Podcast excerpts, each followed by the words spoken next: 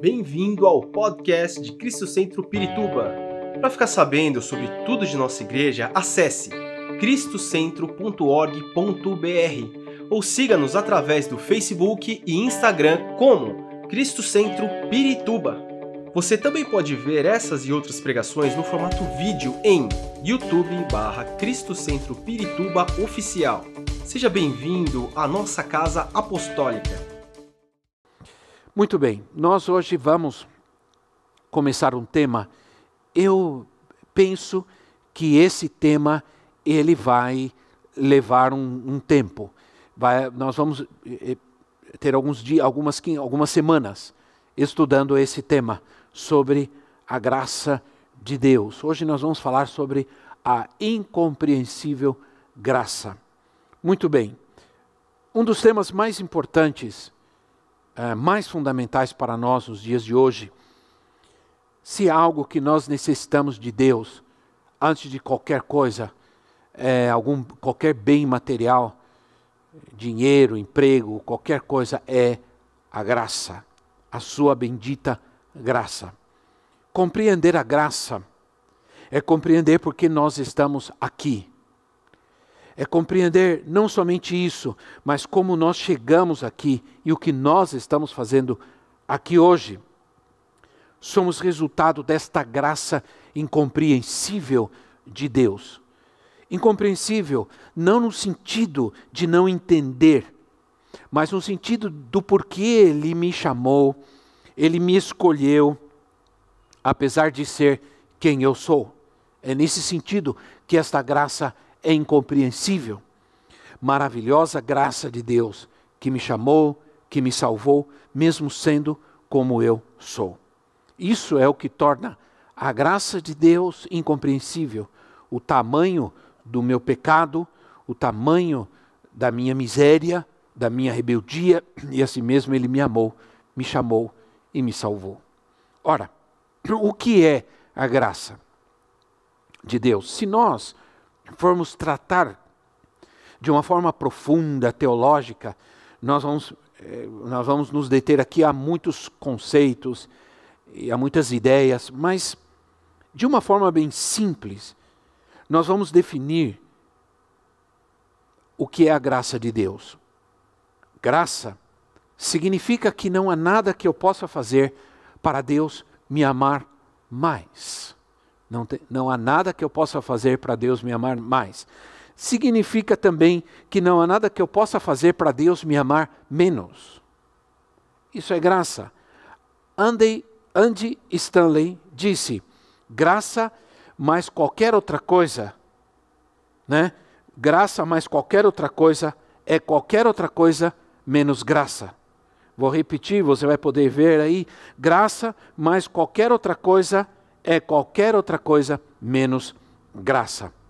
É a graça que me livra do jugo de ter que agradar a Deus para ser aceito por Ele. Isso é, a graça é que tira esse peso, essa, essa carga, esse jugo de que eu preciso fazer alguma coisa boa para agradar a Deus, para ser aceito por Deus.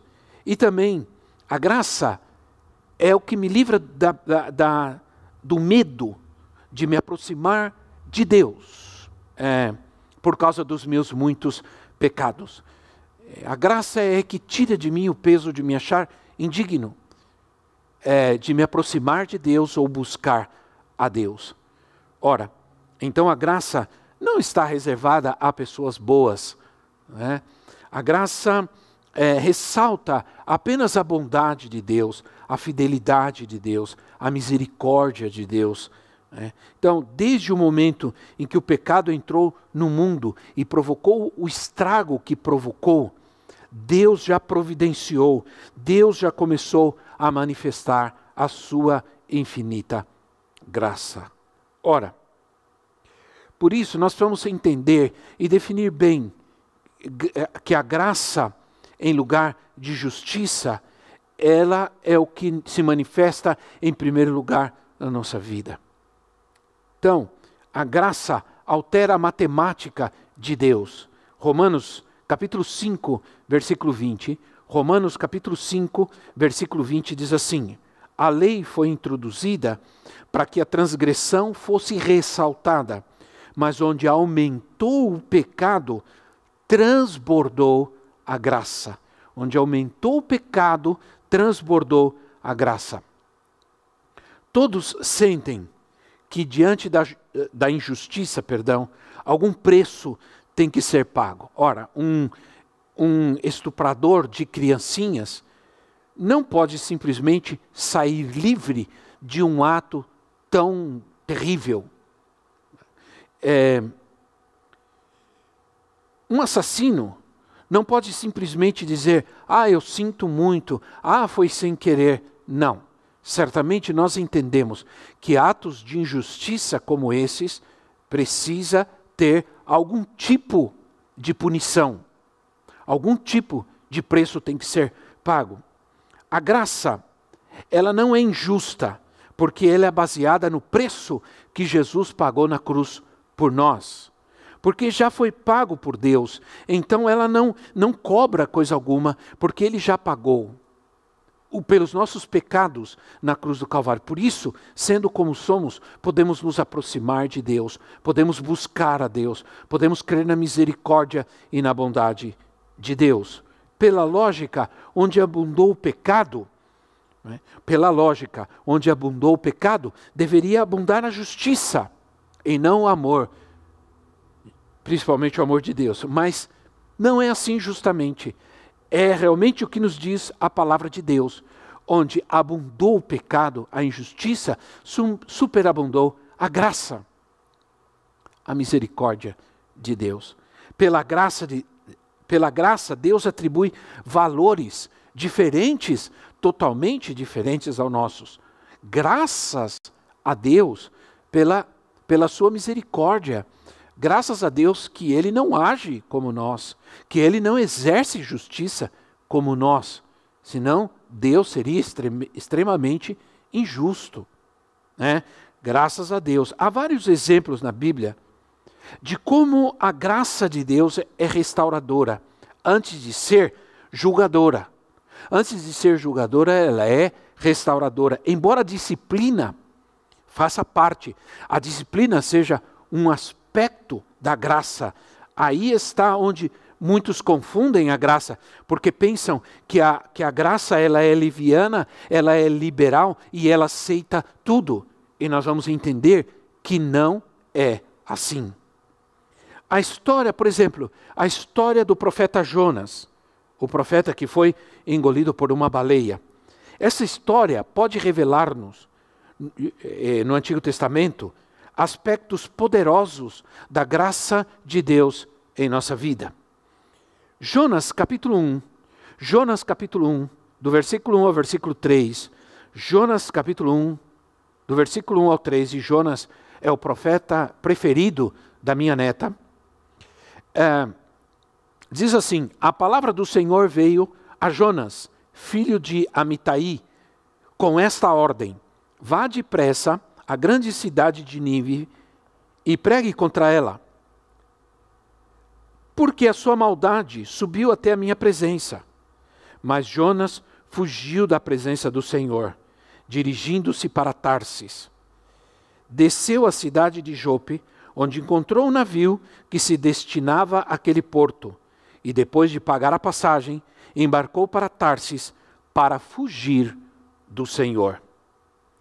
Nínive estava a, a 800 quilômetros de onde vivia Jonas, de onde Deus mandou Jonas ir. Tarsis estava a 3.100 quilômetros, lugar que Jonas escolheu para fugir de Deus.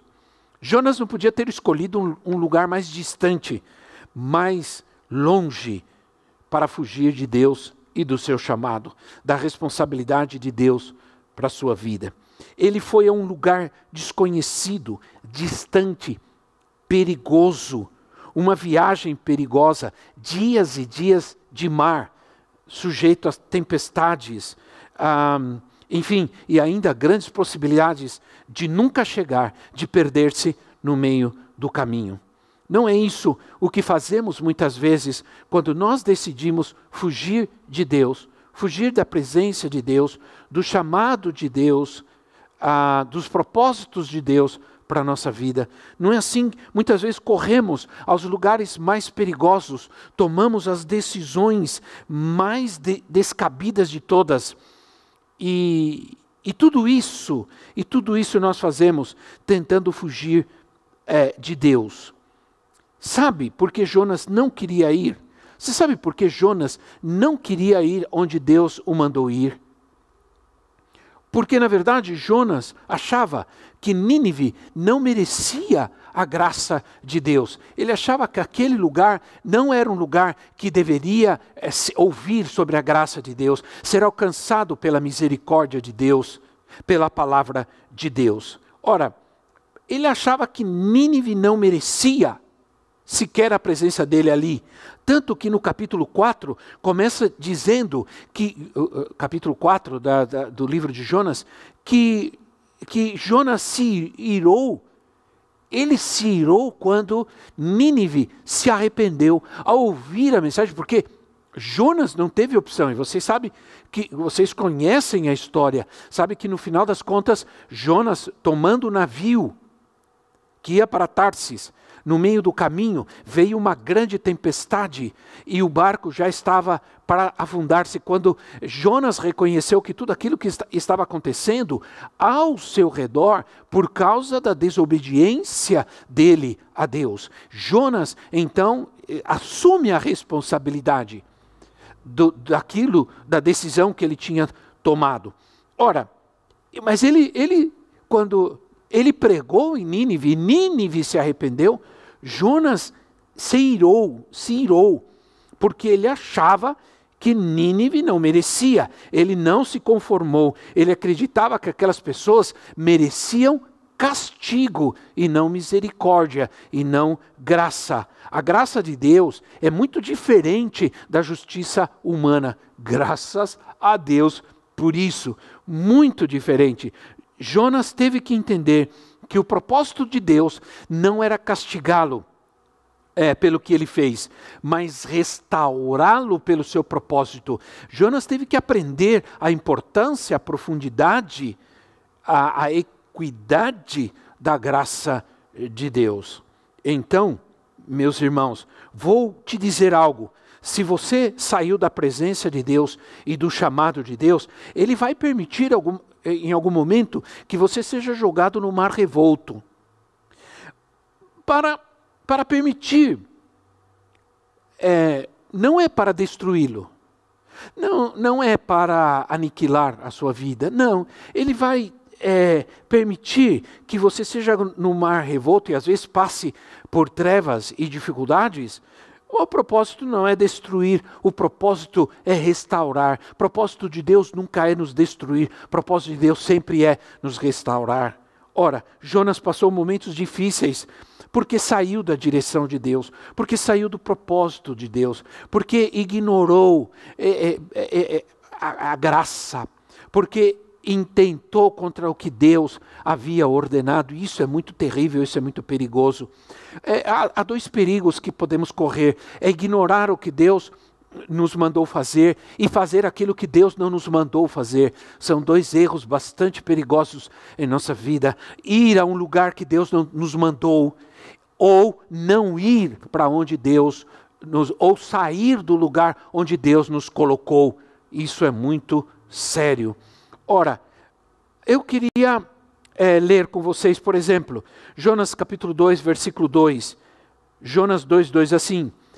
E ele disse: Em meu desespero clamei ao Senhor, e ele me respondeu: Do ventre da morte gritei por socorro, e ouviste o meu clamor. E o versículo 3, 2, 2, 2, 2 3 diz: Jogaste-me nas profundezas, no coração dos mares, correntezas formavam turbilhão ao meu redor, todas as tuas ondas e vagas passaram sobre mim. Pai, fora da autoridade do Pai, viver uma vida perdida, fazendo tudo o, o que é ruim, ele E ele passou por tudo isso, ele passou uh, situações difíceis, ele desejou comer a comida que ele foi trabalhar em um lugar e desejou comer a comida que os porcos comiam, porque estava numa situação de necessidade de miséria. E ele chegou a essa decisão, perdão, ele chegou a, nessa situação por causa de uma decisão que ele tomou. Ele tomou uma decisão e essa decisão o levou a essa situação. Então, não era propósito de Deus para ele. A casa do pai não era, o, não era o que o pai queria. Tanto que quando ele volta para casa arrependido, ele volta para casa chorando e arrependido, ele, ele, ele encontra o seu pai à porta da casa esperando-o. Porque é, é, o pai o amava e ele esperava justamente isso, que ele se arrependesse e voltasse. Isso é graça, tremenda graça. Quando o pai o viu de longe, sabia que ele estava vindo, sabia a condição em que estava aquele filho rebelde, aquele filho é, que o havia desprezado, desobedecido, né, ingrato. Ora, quantas vezes nós já não fizemos isso com o nosso Deus? Né? O deixamos, tomamos caminhos equivocados, tomamos decisões equivocadas, mas a sua misericórdia, a sua graça sempre está à nossa disposição. Né? E aí vem esse filho, e, esse pai correndo para encontrar o filho, mostrando seu amor gracioso, misericordioso. O outro filho, este homem tinha um outro filho, esse, esse filho aparentemente era justo, mas se irou contra o seu pai, porque não podia entender como ele recebia aquele filho com festa, restaurava tudo que aquele filho tinha, aquele filho que fugiu de casa, que foi ingrato, que foi rebelde, que é, é, ele não conseguiu entender que foi infiel, é, e ele que estava ali, que ele, ele era fiel, é, aquele filho lutou contra aquele sentimento que nós lutamos de achar que existem pessoas que não merecem a graça de Deus, a misericórdia de Deus. Mas assim é a maravilhosa graça de Deus. Outra passagem onde nós encontramos a graça de Deus é da ovelha perdida, que está em Lucas 15, de 1 a 7.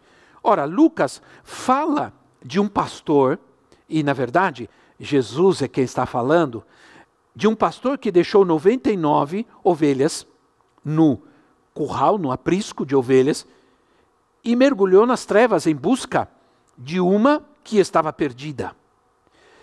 Jesus disse: Deixa as 99 no deserto para buscar uma que se perdeu. Você já pensou no risco disso? Ele poderia voltar e descobrir que agora foi deixou as 99, foi buscar uma, volta e descobre que agora faltam 30. Né? Imagine, ele poderia pensar: eu não vou atrás daquela porque eu tenho 99. Eu não vou deixar as 99 para ir buscar uma, correr o risco. Ele poderia pensar. Ela escolheu esse caminho. Ela tomou a decisão de sair do aprisco. Ela tomou a decisão de tomar outro caminho e se desviou. Então ela que agora se vire, né? Mas o sacrifício foi grande. Quanto sacrifício o Senhor faz por nós? O fato dele ter deixado 99 e ir em busca de uma mostra a sua misericórdia e mostra quanto sacrifício o Senhor faz por nós. Né? Ora, é, é muito importante isso, como difíceis nós somos tão difíceis, pois muitas vezes nós consideraríamos as 99 mais importante que uma, porque às vezes a gente age muito coletivamente, a gente sempre está pensando em quantidade, a gente sempre está almejando quantidade, não é verdade? Ora, a igreja, ela, ela, não, ela não seria igreja se ela não se preocupasse individualmente com cada pessoa. Nesses tempos, nesses dias, eu quero dizer para vocês que nós estamos trabalhando muito, muito, muito mesmo. Cada pastor, cada líder, para poder atender as pessoas, para poder estar perto das pessoas, para poder atender os irmãos que têm necessidades, que têm dificuldades. Nós fizemos um projeto e todos nós estamos nos mobilizando para que cada pessoa seja atendida, para que cada pessoa se sinta abraçada, ninguém se sinta sozinho nesse tempo é, tão difícil, um tempo tão difícil que muitos estão passando e vivendo, né? Quantas vezes eu estou vendo isso? Nós estamos tratando, às vezes é pelas redes sociais, por WhatsApp, por. É, é, tratando com as pessoas, conversando, orando, é, ajudando pessoas com necessidades, famílias com necessidades. Nós estamos trabalhando muito nesse tempo. Assim deve ser a igreja. A, a, igreja não é apenas um local que se abre, uma porta que se abre, põe cadeira e todo mundo que se ama, que se, se, se junta. Ai, que lindo, maravilhoso. A igreja é muito mais do que isso. Igreja é muito mais do que isso. É muito mais do, do que uma sociedade daqueles que se dão bem, que gostam do outro. Quem não gosta fica para lá. Quem, entende? Nós, irmãos, se nós andássemos só com quem nós gostamos, provavelmente nós andaríamos sozinhos, provavelmente, entende? Só com pessoas que nós gostamos, mas nós andamos julgando as pessoas, andamos julgando a atitude das pessoas, o caráter das pessoas, o chamado das pessoas. Isso é terrível para Deus, a gente não sabe quanto isso é falta de graça. Nós falamos sobre graça, cantamos sobre graça, cremos na graça, mas não praticamos a graça quando nós precisamos aceitar as pessoas do jeito que elas são, porque Deus não rejeita ninguém. Deus não rejeita ninguém e nós rejeitamos as pessoas. Nós cremos que existem pessoas que não merecem o dom de Deus, a misericórdia de Deus, o chamado de Deus, porque nós decidimos que essas pessoas não merecem. Isso é maligno. Isso não vem de Deus. Ora, Quantas vezes eu vejo os pastores correndo de um lado para outro, atendendo as pessoas, orando. Nós estamos ativos nesse sentido, preocupados individualmente com cada um. Eu estou aqui olhando para um monte de cadeiras vazias. É, é muito ruim isso, terrível isso. Mas sei que há pessoas lindas que estão me ouvindo do outro lado, que estão me ouvindo neste momento, por isso eu estou aqui. Saí da minha casa, estou aqui, me preparei, porque isso é preocupação, isso é atenção, isso é cuidado. Cuidado de Deus para conosco. Entende? Ora, a parábola, por exemplo, outra passagem é, é, é, é, a parábola dos trabalhadores da vinha, Mateus capítulo 20, versículo 1 a 16, dos trabalhadores da vinha. Todos vocês conhecem isso. Na parábola dos trabalhadores da vinha, nós vemos a, a matemática da graça do Senhor, que é muito diferente da nossa. Quando aquele Senhor, é, aquele homem, foi chamar as pessoas para trabalharem, e, e, ele foi em três períodos do dia chamar pessoas para trabalharem. Né? E quando ele trouxe, quando ele foi remunerar os trabalhadores, aqueles que começaram primeiro, né? aqueles que aqueles que começaram, aqueles que, que vieram por último, ele começou a pagar primeiro. E aqueles que chegaram primeiro, ele pagou por último. E pagou o mesmo salário para aqueles que tinham trabalhado desde manhã, outros desde o meio-dia e, outro, e outros trabalharam apenas uma hora. Ele pagou o mesmo salário. Esse é um aspecto interessante da graça de Deus. A graça a graça de Deus, ela, ela contém um conteúdo de injustiça aos olhos do homem natural, porque aqueles que trabalharam desde manhã ficaram indignados porque aqueles que trabalharam uma, apenas uma hora recebeu a mesma coisa do que eles. Mas essa é a graça de Deus. A graça de Deus vem a nós não por merecimentos, não por coisas que fazemos, mas ela vem por, a, a nós por aquilo que Deus é, pela bondade de Deus, pela misericórdia de Deus. Por isso aquele Senhor diz: por acaso o dinheiro não é meu e eu dou a quem eu quiser, como eu quiser, eu distribuo como eu quiser. E assim é a graça de Deus. Ele a dá certamente aqueles que trabalharam desde manhã ficaram irados, indignados e com raiva daqueles que trabalharam. Talvez disseram: essa gente preguiçosa aí não merece, não merece. E, e, e, mas Deus, mas o Senhor vai lá e considera aquelas pessoas, na sua misericórdia, considera as pessoas da mesma maneira. Eu estou trabalhando desde cedo, eu estou me esforçando desde cedo, eu fiz isso, esse ministério eu que levei, eu que faço, eu que aconteço, eu. Entende? Nós somos muito assim e a graça de Deus não enxerga as coisas dessa maneira. Nós temos que confiar no Senhor, nós temos que confiar em Deus, nós temos que confiar que Deus, na sua imensa graça, está trabalhando na vida das pessoas, mesmo aquelas que nós não compreendemos. Ora, nós somos aceitos pela graça.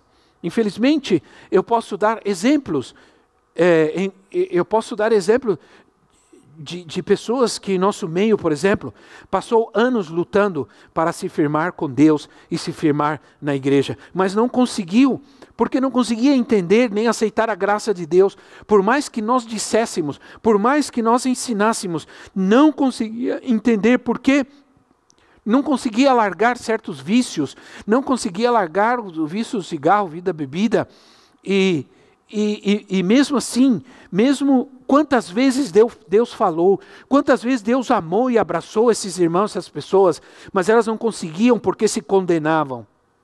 Né? Ora, Deus não estava disposto a deixar alguém no vício, na bebida, no cigarro, mas Deus estava disposto a restaurar, restaurar essas pessoas. Isso é, mas isso é uma obra de Deus. Isso não é um trabalho nosso. Isso não é uma função nossa obrigar as pessoas a deixar os seus maus hábitos. É uma obra do Espírito Santo. O vício não precisa ser restaurado, o vício precisa ser destruído. O pecador precisa de restauração, não de acusação e nem de condenação. Seja ele, seja qual for o seu pecado. Agora, o que fez Jesus, por exemplo, escolher um homem chamado Levi, que, que, que foi chamado de Mateus, um cobrador de impostos, rejeitado pelo povo, pois, por seu, pelo seu povo, porque aquele homem era considerado um traidor, porque trabalhava para o Império Romano.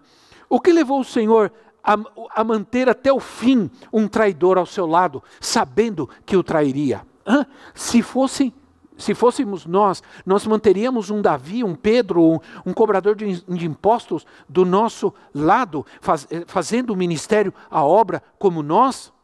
Essa é a pergunta que eu faço para cada um de nós nesse momento. Será que nós manteríamos Pedro do nosso lado, sabendo como ele agia, sabendo que às vezes ele agia com um, um caráter duvidoso e que ele trairia?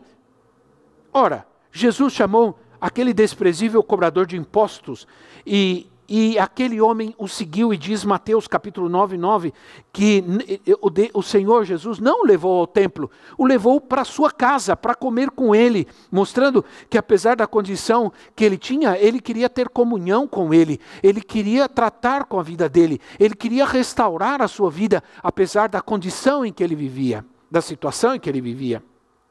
Ora, Mateus capítulo 9, versículo 13, diz assim, Mateus 9, 13, vão aprender o que significa isto. Desejo misericórdia, não sacrifícios, pois eu não vim chamar justos, mas pecadores. Eu não vim chamar justo. Como Deus pode agir na vida de alguém que se acha justo, que se acha perfeito? E essas pessoas que se acham justos, perfeitos, por em cima de todos os outros, são essas pessoas que geralmente estão julgando aquelas outras, dizendo: esse não está pronto, esse não serve, esse não tem chamado, esse não tem caráter, esse isso. Entende? Como nós podemos fazer isso? Como nós em, a, a, podemos crer que nós podemos fazer esse tipo de coisa? Né? Ele estava dizendo assim: Eu não vim chamar aqueles que pensam que são justos, mas os que sabem que são pecadores. Entende? Mas a realidade, sabe o que acontece? A realidade bíblica do pecado, e principalmente nos dias de hoje, está sendo diluída ou minimizada demais. A realidade, a realidade bíblica do pecado. Sabe por que estão desvirtuando a graça de Deus? Não existe nada hoje ah, ah que esteja sendo tão desvirtuado hoje pela graça, é, pelas pessoas, é, pela igreja de, de uma forma, de, de, uma maneira até bastante grande, é a graça de Deus. Porque estão confusos, porque se eu me confundo com relação ao pecado, eu vou perder a visão da graça. Ora, as pessoas, se, se eu minimizo o pecado, por que eu precisaria da graça, intensa graça, dessa incompreensível graça? Então, As pessoas estão perdendo a noção, a consciência do pecado, est eh, estão subestimando o impacto do pecado em suas almas e em seu mundo por causa de interesses, por causa de interesses carnais, por causa de uma comodidade física ou carnal, elas estão é, minimizando e perdendo a consciência de pecado. Ora, Deus ama o mundo e as pessoas. Deus ama o mundo e as pessoas, mas Ele não aceita a desordem moral em que elas vivem, em que o mundo vive. Pecado é pecado e traz consequências. Nós não podemos deixar de dizer isso nunca. Pecado é pecado e traz consequências. Se você vai a um lugar e você percebe que aí não se fala sobre o pecado, a não ser num contexto do perdão dos pecados de Jesus, né? sai daí. Esse lugar não serve para você. É, as pessoas dizem, as, hoje há uma ideia absurda de dizer: meu espírito é perfeito diante de Deus, o pecado não é nada. Não tem mais poder nem domínio sobre mim. Arrependimento, culpa, é fraqueza. A graça me libertou, não há mais condenação. E aí é onde nós começamos a minimizar as consequências do erro, do pecado e caímos na mesma situação daquele filho pródigo, daquele filho perdido. Ora, João capítulo 3, versículo 20 e versículo 21. João 3, 20 e 21. Quem pratica o mal odeia a luz e não se aproxima da luz, temendo que as suas obras sejam manifestas. Mas quem pratica a verdade vem para a luz, para que se veja claramente que as suas obras são realizadas por intermédio de Deus. E 1 de Timóteo, capítulo 4, do versículo 1 ao versículo 3. 1 de Timóteo 4, de 1 a 3, diz assim: O Espírito diz claramente que nos últimos tempos alguns abandonarão a fé e seguirão espíritos enganadores e doutrinas de demônios Tais ensinamentos vêm de homens hipócritas e mentirosos, que têm a consciência cauterizada e proíbem o casamento e o consumo de alimentos que Deus criou para serem recebidos com ação de graças pelos que creem e conhecem a verdade. Muito bem. Em Romanos capítulo 5, versículo 20, só vou mencionar, o apóstolo Paulo diz que onde aumentou o pecado, aumentou a graça superabundou a graça. Cada vez que o homem cresce no pecado, mais a graça de Deus cresce para libertá-lo. E é o que esses textos nos estão dizendo.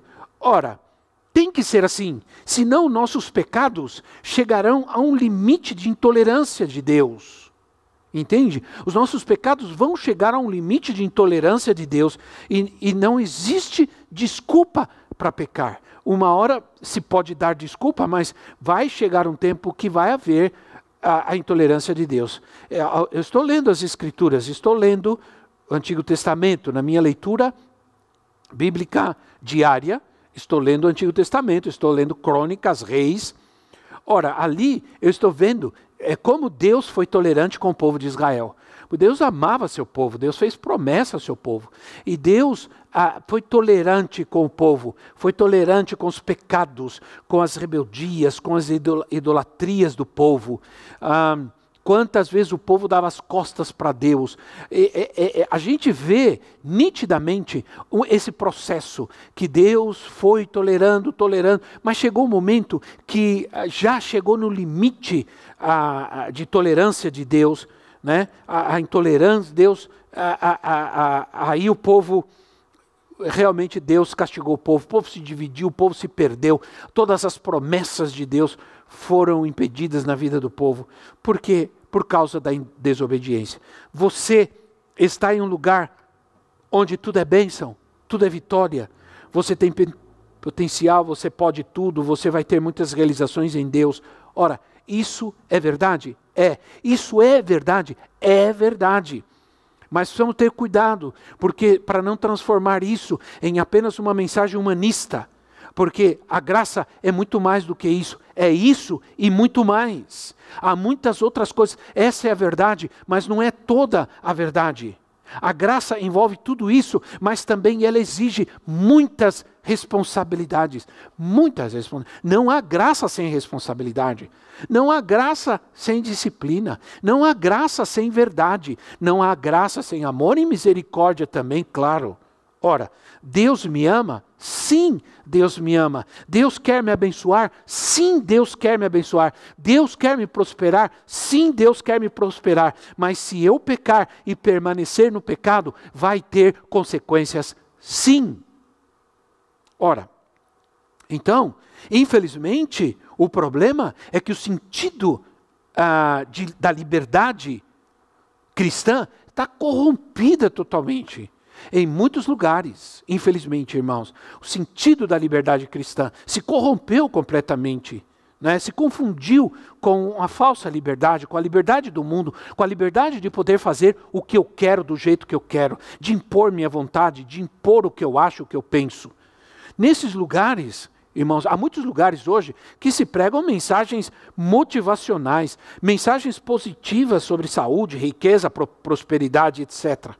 Mas não se fala sobre disciplina, disciplina, não se aceita disciplina, não se fala sobre dízimo. Porque dízimo e oferta, isso fere a liberdade. Deus não exige nada de ninguém, e isso não é verdade. Ora, os membros da igreja, aí a gente ouve claramente uma, um, é, é, as pessoas estão desvirtuando a, a, a, autoridade, estão trazendo princípios psicológicos para a verdade, para a liberdade cristã. Os membros da igreja não precisam de nenhuma reprimenda, muito menos de disciplina. Deus nos dá dons, não autoridade. Mentira! Dá autoridade, sim, autoridade para exercer autoridade sobre situações, circunstâncias e sobre pessoas, sim, senhor. Ora, Ninguém deve mandar em você. Seja feliz. Seja livre diante de Deus. Essas são todas as mensagens, é, que essa, as ideias que nós estamos ouvindo hoje. Né? Tudo isso é um relativismo barato que não é bíblico. Se a minha consciência não me condena, tenho paz. Paz com Deus, dizem. Mas, tá, se a minha consciência não me, não me condena, eu tenho paz com Deus. Quem regula a minha consciência? Quem regula a minha? Eu mesmo? Eu mesmo regulo a minha consciência, minha própria lei, ou a palavra de Deus, ou a vontade de Deus, ou o propósito de Deus. Através de todo o seu ministério terrenal, Jesus falou sobre o reino de Deus e o reino dos céus. Seus seguidores esperavam então um reino, mas Jesus tinha algo muito mais, muito maior em mente: a igreja, a igreja ela se tornou o principal veículo para dispensar ao mundo, para dispensar à nossa sociedade a mensagem da graça. Ora, então a igreja não é um lugar só para crentes, não é um lugar para uma sociedade de amigos se reunirem para estarem juntos, para ouvir algo que lhes agrada de alguém que lhes agrada. A igreja não é um lugar só para para crentes, para que todos, mas ela é um lugar para que todos aqueles que che cheguem, para aqueles que forem buscados, para, aquele que, para aqueles que forem atraídos. A igreja não deve dificultar as coisas para aqueles que estão chegando, ela deve mostrar a graça de Deus. Mas também ela vai pregar a responsabilidade, mostrar a responsabilidade do chamado para essa graça. Jesus disse: Toda autoridade me foi dada nos céus e na terra. Ele diz também: Eu dou autoridade para vocês, para vocês pisarem serpentes e escorpiões. Suje, sujeitem-se a toda autoridade, porque não há autoridade que não venha de Deus. A autoridade de Deus está também sobre pessoas. Você precisa analisar o conteúdo das mensagens que anda ouvindo cuidando com os conceitos que estão rondando a sua mente. Podem parecer muito espirituais, mas se não são profundos, provocarão uma fé rasa, uma fé superficial, uma espiritualidade superficial, uma fé rasa e uma espiritualidade superficial. Somos salvos, plenamente salvos pela graça. Mas essa salvação representa uma mudança radical de vida, senão não é salvação. Se não há, não há uma mudança radical de vida, não há salvação. Sinceramente, se não há um novo nascimento, não há salvação nenhuma. Essa que é a verdade. Então, a graça tem limites. A graça tem limites, mas ela não tem fim. Interessante, né? Ela, ela, ela tem limites, mas ela não tem fim. Precisamos entender esse princípio. É, precisa ficar bem claro para nós isso. A graça, na graça está a fidelidade de Deus, a bondade de Deus, sua misericórdia para me libertar de todo o mal, de todo o pecado, de toda a miséria e me tornar alguém mais do que vencedor. Eu sou mais do que vencedor, não por aquilo que eu diga, que eu fale, que eu faça, mas pela graça de Deus na minha vida. Então, tudo que Deus fez, tudo que Ele me deu é bom e é para mim. Com certeza. A Bíblia, é, eu sou o que a Bíblia diz que eu sou. Eu posso fazer o que a Bíblia diz que eu posso fazer. Eu posso ter o que a Bíblia diz que eu posso ter. Mas isso não se faz levianamente. Isso se faz quando há em nós a responsabilidade, a obediência assumida de caminhar no propósito de Deus, no conhecimento, na vontade de Deus, da palavra de Deus para a nossa vida, em oração, em obediência e fidelidade a Ele. Amém, minha gente? Glória a Deus por isso. Quero é, terminar é, orando uma vez mais e pedindo que a graça de Deus venha sobre nós. Quero Provavelmente vamos ainda falar um pouco mais sobre isso nos próximos dias. Senhor Deus e Pai, muito obrigado por esse momento tão importante. Outra vez eu me dirijo ao Senhor em nome de Jesus Cristo para glorificar o teu nome, Senhor. Obrigado que a tua unção poderosa, que a unção do Espírito seja liberada sobre a vida dos meus irmãos agora em nome de Jesus, que venha a tua paz, o teu perdão, a tua misericórdia, a tua bondade e a tua, tua fidelidade sobre a vida de cada um. Traz esse conhecimento que precisamos desse tema tão importante para a nossa vida, para a igreja, Senhor Jesus, para que compreendamos, ao compreender plenamente esse tema, Senhor, nós vamos viver uma vida muito mais séria espiritualmente, mais, ó Deus, comprometida com o amor, com ah, os nossos relacionamentos em Cristo. Vamos ser mais bondadosos, Senhor, e com as pessoas que estão ao nosso redor, ser mais amorosos, Senhor, compreendendo, compreendendo que cada um de nós estamos debaixo da tua graça. Todos nós estamos sendo restaurados e tratados pelo Senhor. Abençoa cada família que me ouve agora cada casal que me ouve, cada irmão e irmã que me ouve. Abençoa, Senhor. Derrama sobre eles tua graça, tua misericórdia, tua bondade, teu poder, Senhor. Traz cura, traz libertação nesse tempo de doenças, de doenças graves. Traz libertação, traz cura agora, traz paz agora. Tira todo o medo em nome de Jesus. Tira todo o temor agora em nome de Jesus Cristo. Traz a tua paz, traz a tua presença, a tua alegria em nome do Senhor Jesus Cristo. Obrigado, meu Deus. Obrigado, meu Pai. Oramos, te agradecemos em nome de Jesus Cristo. Muito bem. É, irmãos, muito obrigado por estarem comigo. Continuem firmes, fiéis ao Senhor. Permaneçam na graça bendita de Deus. A graça de Deus me dá tudo. E é a própria graça de Deus que me faz dar ao Senhor. Muito obrigado pelo seu apoio a esta obra.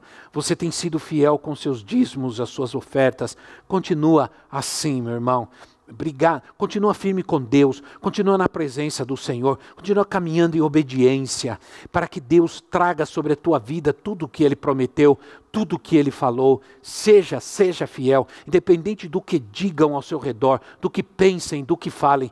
Continua fazendo aquilo que está no teu coração. Domingo eu disse que há algumas coisas que nasceram no coração do homem e Deus tomou aquilo, Deus se agradou daquilo, como a construção do templo, por exemplo. Ah, os dízimos, nasceu no coração de Abraão dar ao Senhor, entregar a, ao Senhor os dízimos de tudo o que possuía. Isso agradou a Deus e Deus instituiu isso para abençoar a, a, o, o, homem. Davi pôs no seu coração construir uma, um templo, uma casa para Deus. Deus disse: Nunca pensei nisso, nunca quis isso, mas como você fez isso, eu vou me agradar deste lugar, eu vou abençoar este lugar, eu vou amar este lugar, os meus olhos estarão sobre este lugar. Graças a Deus, graças ao Senhor pela sua casa, graças ao Senhor por tudo que Ele tem feito por nós. Que Deus abençoe a sua vida, que Deus enche a sua vida de graça de paz, de misericórdia. Que o Senhor te abençoe, que o Senhor abençoe a tua casa, que o amor de Deus seja derramado sobre a sua vida, sobre a sua casa, que a graça de Jesus Cristo esteja sobre você e sobre os seus, e a consolação bendita do Espírito Santo cubra completamente toda a sua vida. Amém e amém. Deus te abençoe. Esperamos que esta mensagem tenha te inspirado e sido uma resposta de Deus para a sua vida. Quer saber mais sobre Cristo Centro Pirituba? Siga-nos nas redes sociais no Facebook, Instagram e YouTube, ou visite nosso site em cristocentro.org.br.